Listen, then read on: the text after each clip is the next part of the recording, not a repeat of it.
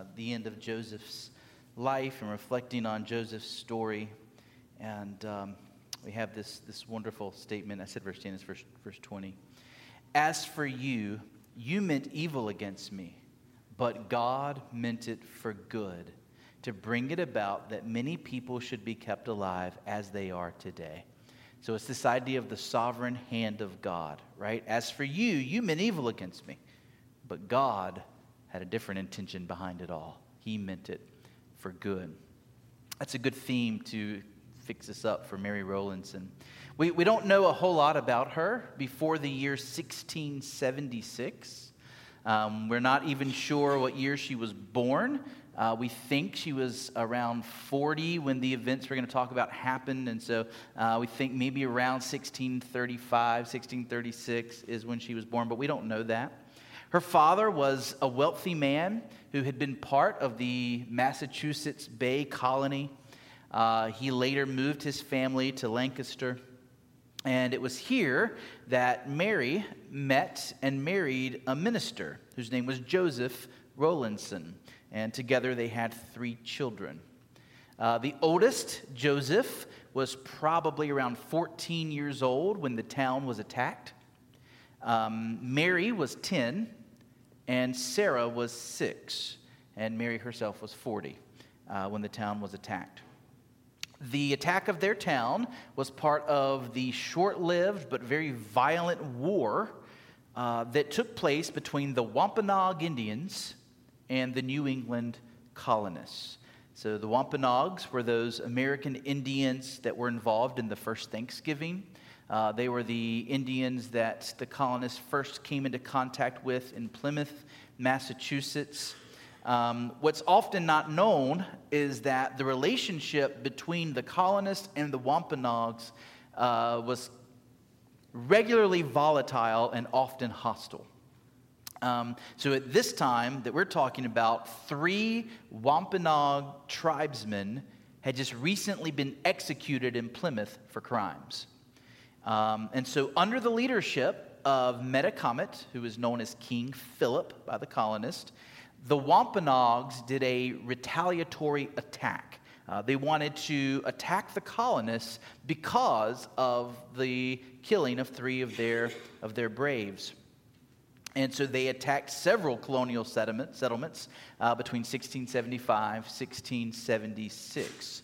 And so this turned into an all-out war. The Wampanoags would attack the colonists, and then the colonists would attack the Wampanoags. Uh, we're told that when the fighting was over, more than twelve hundred houses had been burned, about six hundred English colonials were dead, and more than three thousand American Indians had been killed. The war was later known as King Philip's War, and it ended with King Philip, Metacomet. Uh, he was killed, and his family was put into slavery and taken to a foreign, a foreign land. Now, Mary herself wrote an account about her being taken captive by the Wampanoags, and it was published in sixteen eighty-two. Um, this work was her testimony of how God strengthened her and sustained her during the seventy days that she was being held hostage by these American Indians. It became very popular. It was widely read both in America and in England. Uh, we don't have any surviving copies of the first edition, but a second edition was printed by Samuel Green in Cambridge, Massachusetts. Here was the title. Remember, they had long titles back then. Prepare yourself. Here was the title. I don't even know how they fit it on the page. The sovereignty and goodness of God, together with the faithfulness of his promises displayed, being a narrative of the captivity and restoration of Missus Mary Rowlandson, commended by her to all that desires to know the Lord's doings to and dealings with her, especially to her dear children and relations. The second edition, corrected and amended, written by her own hand for her private use and now made public at the earnest desire of some friends and for the benefit of the afflicted, of the afflicted. Deuteronomy thirty-two thirty-nine, see now that I, even I am he, there is no God with me. I kill and I make alive. I wound and I heal. Neither is there any that can deliver out of my hand. So that was the full title of this of this work.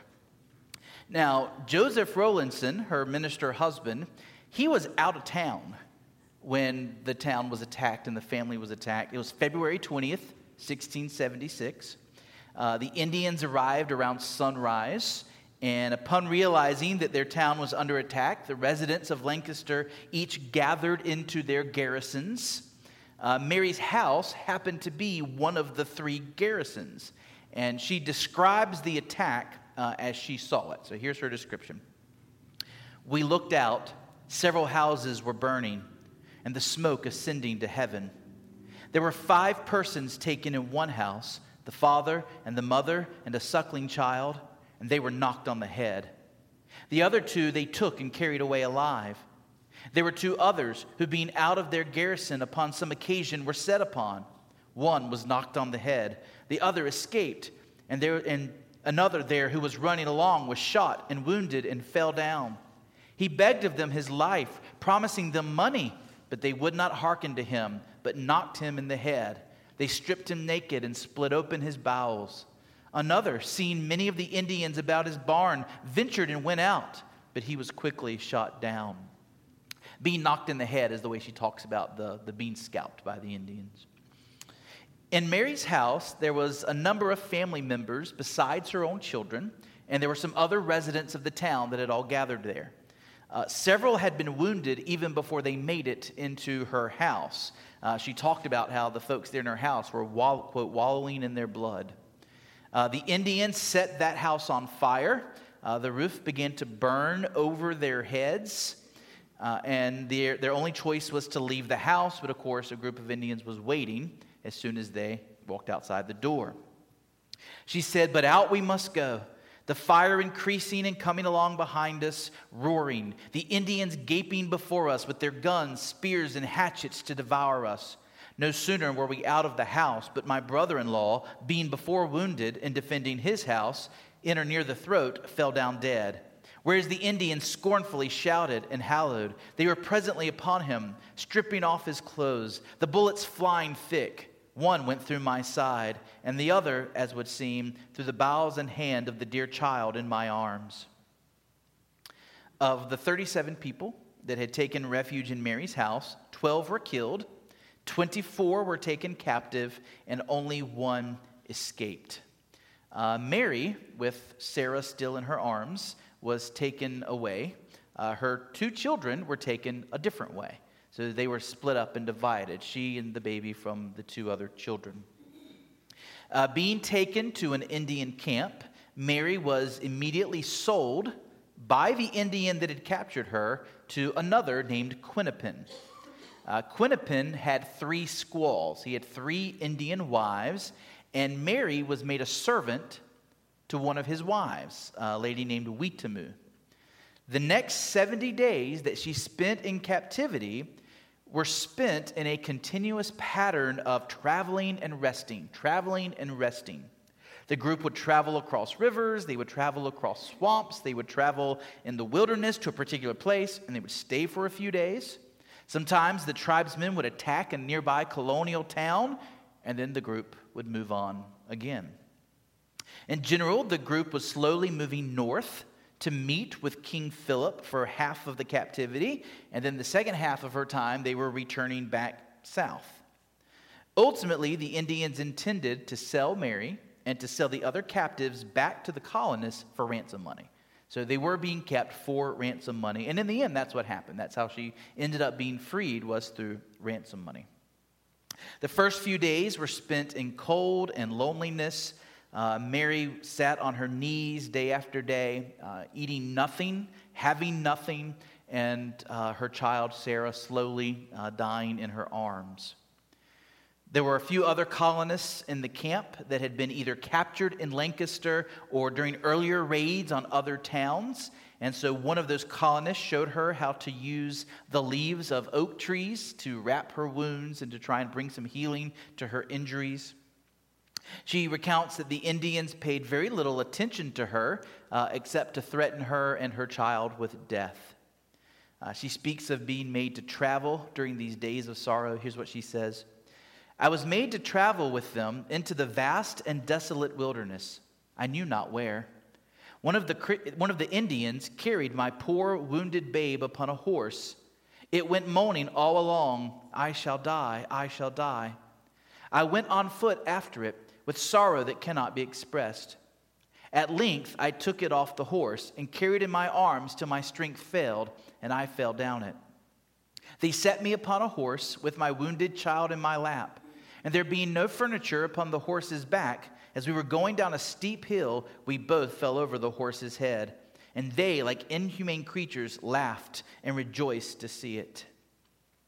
Uh, nine days after the attack on the town, the child Sarah uh, died in her arms. Mary said, I cannot but take notice how at another time I could not bear to be in the room where a dead person was. But now the case is changed. I must and could lie down by my dead babe, side by side all the night after. I have thought since of the wonderful goodness of God to me in preserving me in the use of my reason and senses during that distressed time, that I did not use wicked and violent means to end my own miserable life." So she's saying there that, you know, it was a time of such great distress and despair that she thinks it's only the grace of God that she didn't try and take her own life. Sarah, her youngest daughter, was buried there in, in the wilderness. Uh, in the early days of her captivity, Mary encountered her ten-year-old daughter on a few different occasions. The younger Mary had been taken captive by one Indian and then sold to another Indian for the price of a gun. Uh, understandably, the ten-year-old girl was scared. She was sad. Uh, she broke into tears when she saw her mother approaching. But the Indians forbade the older Mary from approaching the younger Mary.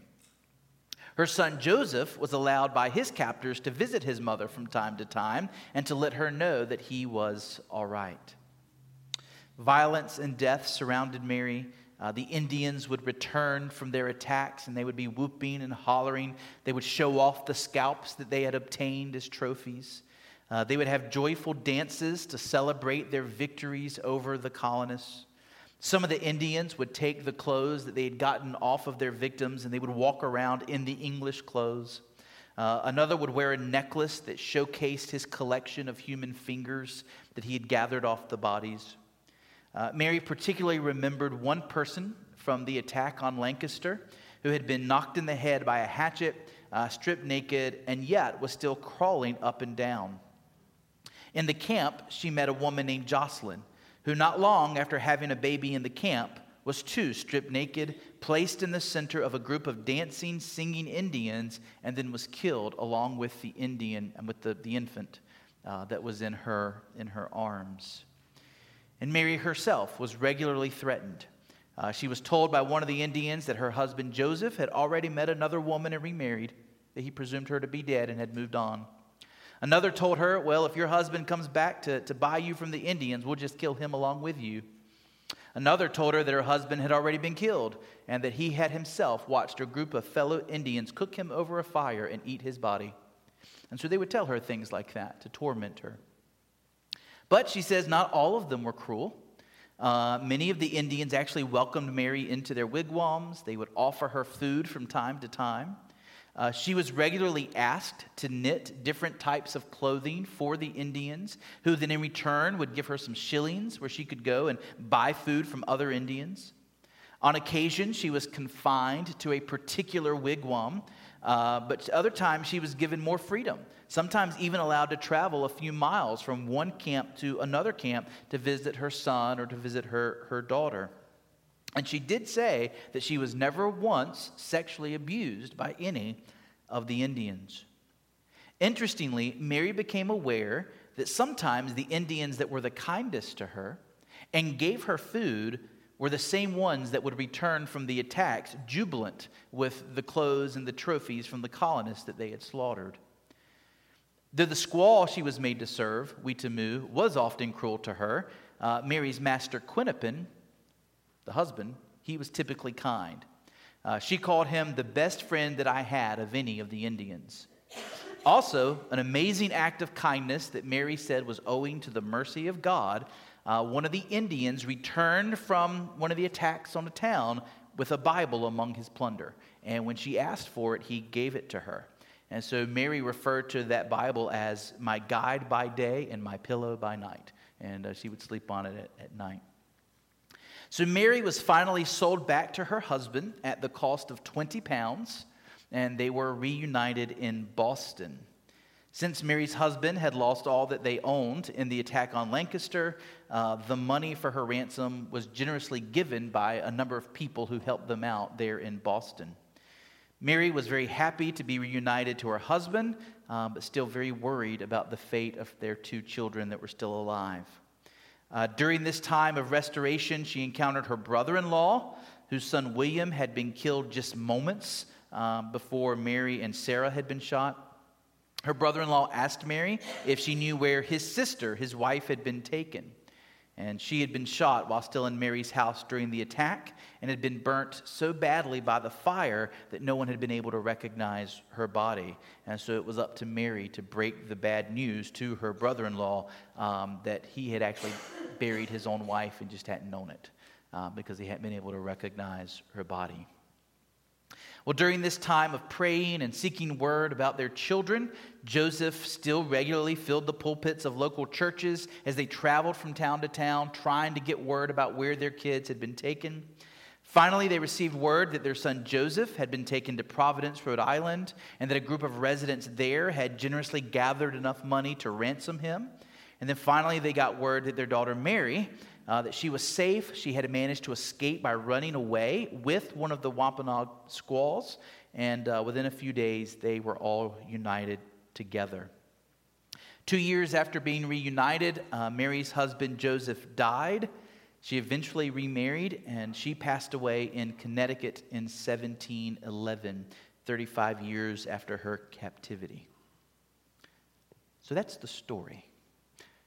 What are the lessons? Here are the lessons from this Christian biography. First, faith in the sovereignty of God sustains during times of suffering. Faith in the sovereignty of God sustains during times of suffering. Throughout her entire ordeal, Mary Rowlandson never lost her belief that her captivity and everything that was happening was still ordered by God for his sovereign purposes, and even ultimately for her good. Even though she despaired for her life on several occasions, she knew that ultimately nothing could happen apart from what her God had willed.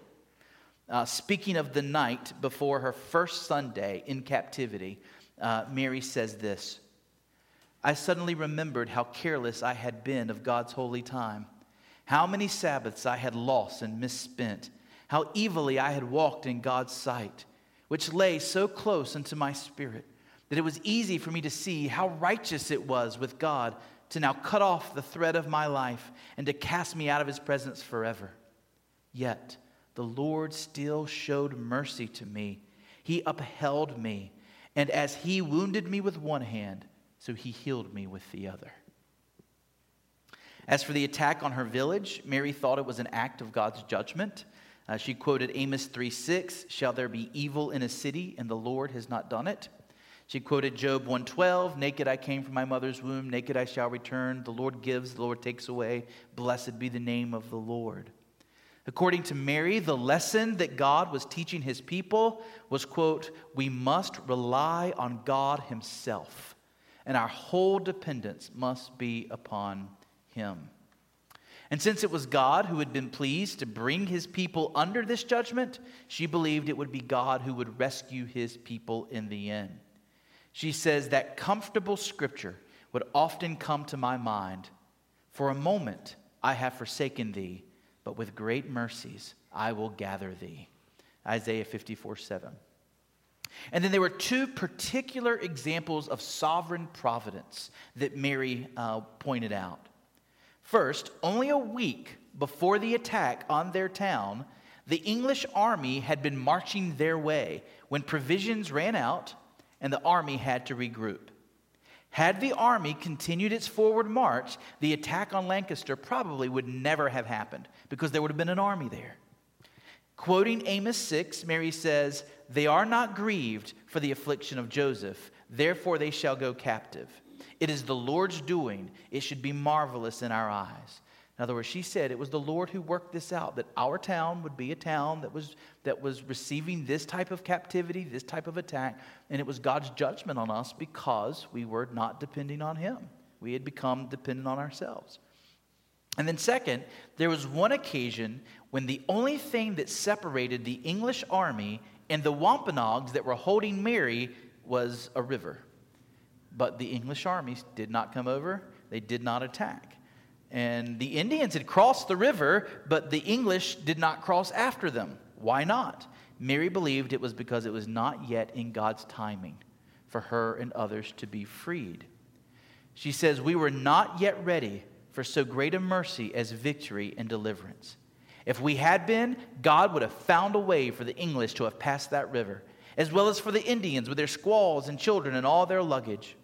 Oh, that my people had hearkened to me, and Israel had walked in my ways. I should have soon subdued their enemies and turned my hand against their adversaries." By the way, her record is just replete with scripture. She makes an observation about her time, and then there's a verse that she says, this is where I get this from, that this is what was happening. In all of her pain, even in the loss of her child, Mary never speaks once of accusing God with wrongdoing. Instead, on a tiresome, long day's journey with the group, she says, I remembered Psalm one nineteen seventy-five. I know, O Lord, your judgments are right, and you in your faithfulness have afflicted me. So she found comfort in the sovereignty of God, even in the midst of her, her suffering. Second lesson, the presence of God is a comfort in our suffering. Presence of God is a comfort in our suffering. So once when crossing a river, uh, Mary managed to make it over on a raft without even getting her foot wet. And since she was already wounded and weak, uh, she felt like getting wet, especially in that cold weather, she thought that would have been the death of her, right? Reflecting on that, she remembered that God's presence was with her even in those dark days. And she took as her own promise Isaiah forty-three two. When you pass through the waters, I will be with you. And when you pass with the rivers, through the rivers, they shall not overflow you. Uh, her Bible was a great help in reminding her of God's presence with her and that he and his willingness to sustain her. After having been permitted to visit her son, on one occasion she found her son ill. And when she got back to her own camp, she was very troubled for her son. She said, I went up and down, mourning and lamenting. My spirit was ready to sink with the thoughts of my poor children. My son was ill, and I could not but think of his mournful looks, and that there was no Christian friend that was near him to do any office of love for him, either for his soul or his body.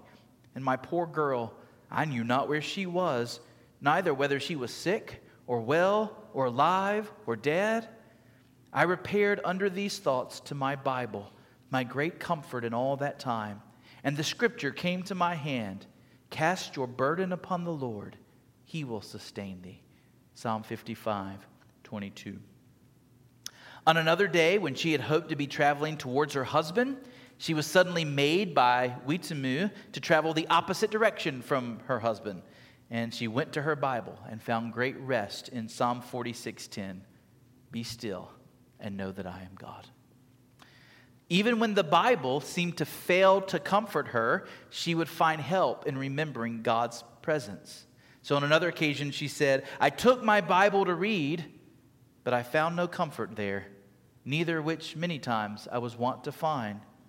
So easy a thing it is with God to dry up the streams of Scripture comfort from us.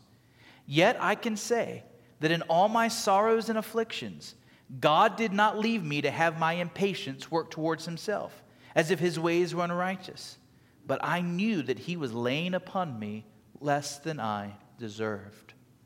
And so in that account, we see that even when the Bible was failing to bring her comfort, Mary recognized God has not left me and his grace is still working in my life. And so there was the truths of God's word, there was the, the sovereignty of God, there was the presence of God that was a comfort to her.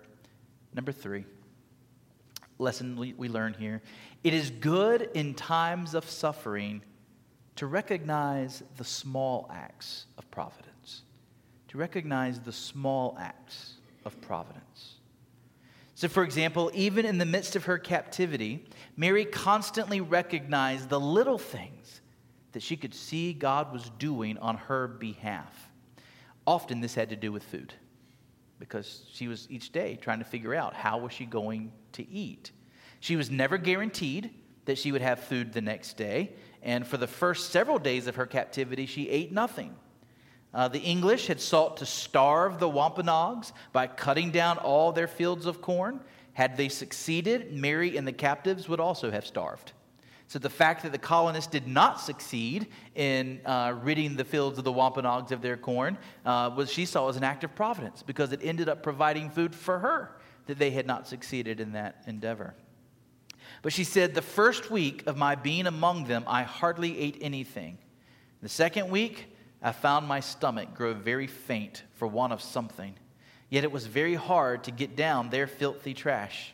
But the third week, though I could think how formerly my stomach would turn against this or that, and I could starve and die before I could eat such things, yet suddenly they were sweet and savory to me." In other words, the things that she was calling trash before, suddenly it wasn't trash anymore. It was, it was quite good, sweet and savory, when you're hungry enough. Mary had to live off of the kindness of others, hoping each day that someone would share food with her. She learned to live off of ground nuts, roots, and weeds. She said the Indians also ate horse guts and other parts of horses. And on several occasions, her meal was the boiled foot of a horse, because that's what they would give to her. On many days, the Indians would completely diminish all of the food they had in the morning. Uh, and yet, she said, there always seemed to be something that she could find to eat in the afternoon. The other aspect of Mary's captivity in which she saw God's providence at work in the little things was in the occasional kindness she would receive from one of the Indians. Uh, though they did not know God, though many of them had personally killed some of the people that she knew and loved, God put it in their hearts, uh, common grace, right, to show kindness towards her. And every time she received kindness from one of the Indians, she saw that as a gift of grace from God's hands and a kind providence. Well, number four, God is fully able to carry his children through affliction. So I'm going to close with this. This is Mary's own words about how God sustained her through her affliction. She said, "I have seen the extreme vanity of the world. One hour, I have been in health and wealthy, wanting nothing. But the next hour, I was in sickness and wounds and death, having nothing but sorrow and affliction. Before I knew what affliction meant, I really sometimes thought to wish for it. When I lived in prosperity, when I had the comforts of the world about me, when my relations were around me, when my heart was cheerful and taking little care for anything, and yet seeing many whom I thought were greater than myself, under many trials and afflictions and sickness and weakness, poverty, losses, crosses, cares of the world, I would sometimes become jealous, lest I should have my portion in this life." Can you imagine, right? She's saying sometimes I was just so happy and content and wealthy and well off that I would look at other people who I admired through their trials, and I would say, "God, where's my trial? When do I, when do I get to suffer?" She said the scripture would come to my mind, "For whom the Lord loves, he chastens. He scourges every son whom he receives," Hebrews twelve six. She says, "But now I see the Lord had his time to scourge and to chasten me. The portion of some is to have their afflictions by drops. Now one drop, then another drop. But sometimes it's the dregs of the cup." In other words, all at one time, right? "The wine of astonishment, like a sweeping rain that leaves no food, did the Lord prepare to be my portion. Affliction I wanted, and affliction I had, full measure, pressed down and running over. Yet I see, when God calls a person to anything, and through ever so many difficulties, yet he is fully able to carry them through and to make them see and to say they have been gainers thereby. And I hope I can say in some measure, as David did, it is good for me that I have been afflicted." And so what was the lesson she had learned? Quote, "The Lord hath showed me the vanity of these outward things, They are the vanity of vanities, the vexations of spirit. They are but a shadow, a blast, a bubble, things of no continuance. That we must rely on God Himself. That our whole dependence must be upon Him. That was her lesson. If trouble from smaller matters begin to arise in me, I now have something at hand to check myself with and say, why am I troubled? It was but the other, but the other day that if I had had the world, I would have given it for my freedom or to be a servant to a Christian. I have learned to look beyond the present and the smaller troubles, to be quieted under them. As Moses said, stand still and see the salvation of the Lord. So she had learned to say, when the little things today now seem to trouble me, I remember where I was and realize this, this is, this is nothing. It's all meant to teach us that we are to depend on the Lord and the Lord alone. And as David said, at the end, we look back and say, it was good for me that I have been afflicted. Because it's through the affliction that we learn to trust God and God alone. Okay, so there's the story of Mary Rowlandson. And um, how much time, what time is it? Is it am I way off? I'm sorry about that. Yeah, sorry about that. But, because uh, I want to say some more, but I'll, I'll hold it. Uh, because she does talk about Native Americans in a way that you're not allowed to talk about them anymore. And anyway, I, I could address that and some of that, but we'll save that for another time. So, okay, let's pray.